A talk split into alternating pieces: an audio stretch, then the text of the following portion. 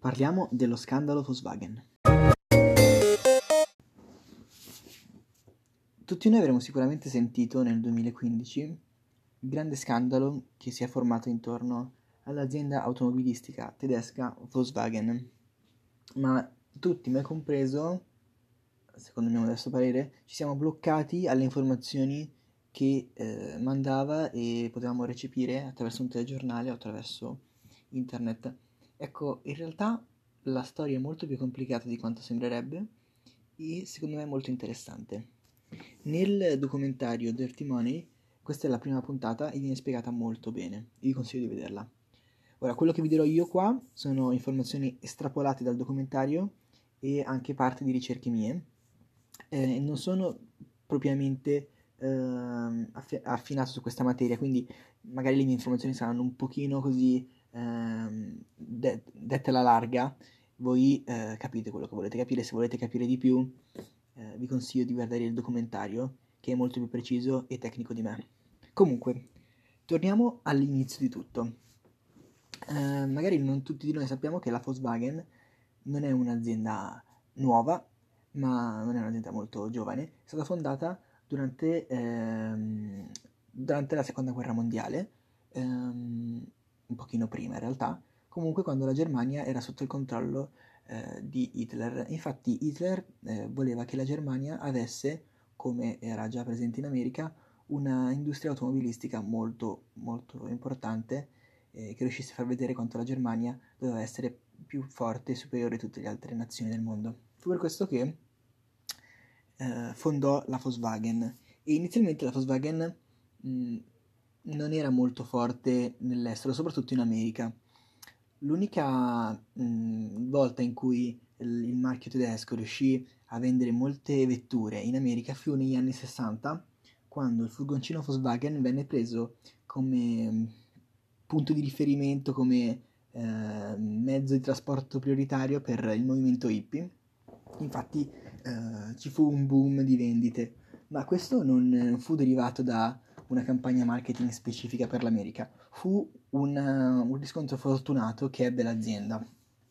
Fu per questo che, finito il movimento hippie, eh, le, le, vendite americane tornarono ad essere abbastanza basse. Per questo che eh, intorno agli anni 80 ci furono tantissimi tentativi e eh, modi che si volevano provare per cercare di ampliare le vendite anche in America. Fu per questo che eh, venne introdotta l'idea del diesel. Il diesel doveva essere quella cosa che avrebbe portato la, la Volkswagen a essere uno dei marchi eh, automobilistici più famosi del mondo e fu così. Infatti loro si inventarono il TDI, che è il diesel pulito, come lo chiamavano loro. In pratica il diesel non veniva molto utilizzato in quanto era molto inquinante, è molto inquinante. Infatti, per esempio, a Milano l'hanno tolto per questo e è molto inquinante perché a confronto alla benzina appunto rilascia molti più gas dannosi. Ecco, la, la, Volkswagen si inventò un modo per purificare questi gas e permettere alle sue macchine, alle sue vetture, di inquinare molto di meno. Questo era, un, era il motore TDI e questo motore TDI ovviamente eh, comprendeva anche eh, una, una buona dose di prestazioni, comunque la macchina era bella da guidare. Fu per questo che queste macchine col diesel pulito vendettero moltissimo e eh, la Volkswagen diventò uno dei marchi più famosi del mondo. E le cose andarono lisce perché comunque questo diesel, eh, quando, fatto, quando venivano fatti dei test, risultava essere pulito e quindi comparabile per esempio al motore a benzina del tempo. Questa cosa venne sconvolta nel 2015 quando delle persone, una serie di ricercatori, durante dei controlli, si chiese appunto quanto fosse pulito il motore delle macchine diesel di Volkswagen e ehm, questo molto velocemente, però ci furono tantissimi test in tantissime condizioni diverse, nel documentario si vede molto bene. Comunque, eh, dicendola molto, molto velocemente, scoprirono che eh, i gas che emanava la macchina durante un test erano diversi da quelli che eh, erano davvero espulsi in strada. Questo voleva dire che la macchina tutte le macchine eh, con questa tecnologia avevano un rilevatore che permetteva alla macchina di capire quando gli si veniva fatto un test agli scarichi. Quindi quando la macchina percepiva un test, un tester, mh, mm, cominciava a espellere meno gas e quindi, eh, per quanto si poteva vedere dal test, la macchina risultava inquinare poco, mentre invece i ricercatori fecero un test ehm, ai gas che venivano espulsi dalla macchina durante un tratto eh, normale per strada, con una, un'apparecchiatura diversa. Quindi la macchina non riusciva a capire che era sotto test e quindi emanava più gas. All'inizio si pensava fossero dei malfunzionamenti al motore o un qualcosa limitato ad alcune vetture. Poi dopo si capì che era una cosa che prendeva tutte le vetture diesel pulito di, di Volkswagen.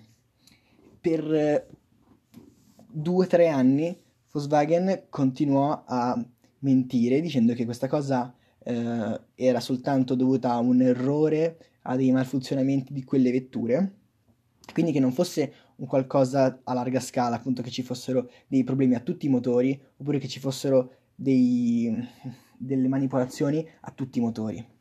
Questo fino al 2015, quando le cose stavano diventando particolarmente serie e le voci giravano, tantissima gente cominciava a fare dei test sulle proprie vetture, ecco si capì che eh, era ormai palese che la Volkswagen stava mentendo. Questa cosa si può benissimo capire nel documentario attraverso le interviste, più che interviste interrogatori che fanno al direttore della Volkswagen e ai addetti marketing, eh, dove spiegano appunto che eh, erano direttive dall'alto, dicevano che dovevano mentire e non potevano dire la verità. Quindi c'era un clima davvero di, di tensione, tutti sapevano di stare sbagliando, ma nessuno voleva ammetterlo.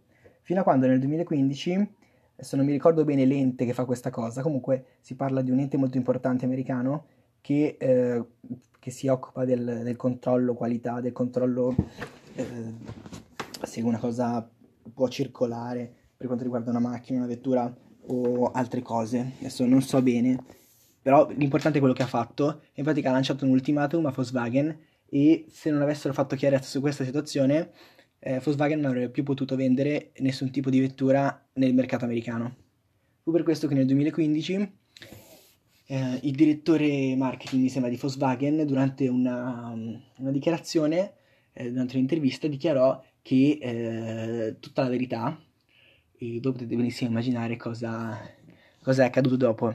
Le conseguenze sono 25 miliardi di, tra multe e risarcimenti agli utenti da parte di Volkswagen, un, un numero infinito di licenziamenti, cause legali eh, ai direttori e soprattutto danni, eh, io dal mio punto di vista, eh, danni dell'immaginario della, dell'azienda.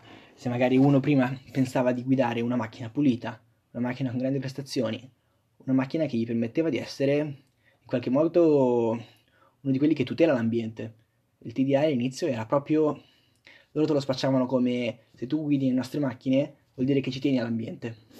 E quindi l'utente, quando veniva, veni, cioè, gli si veniva detto che aveva guidato per dieci anni una macchina che inquinava tantissimo, si sentiva preso in giro, tanto preso in giro. E questa cosa non è molto bella per un'azienda, truffare e prendere in giro i propri clienti. Quindi questo almeno a me fa pensare al fatto che noi forse ci fidiamo troppo delle aziende, delle multinazionali che stanno sopra di noi. A quanto pare è facile per tutti prenderci in giro, è facile raggirarci, farci credere cose che non sono vere. Quindi è un nostro dovere informarci, lo so che lo dico sempre, però è vero, cioè ci sono dei dati. La gente è stata presa in giro per troppo tempo e chissà quante aziende ci prendono in giro tuttora e noi non lo sappiamo e magari non lo sapremo mai.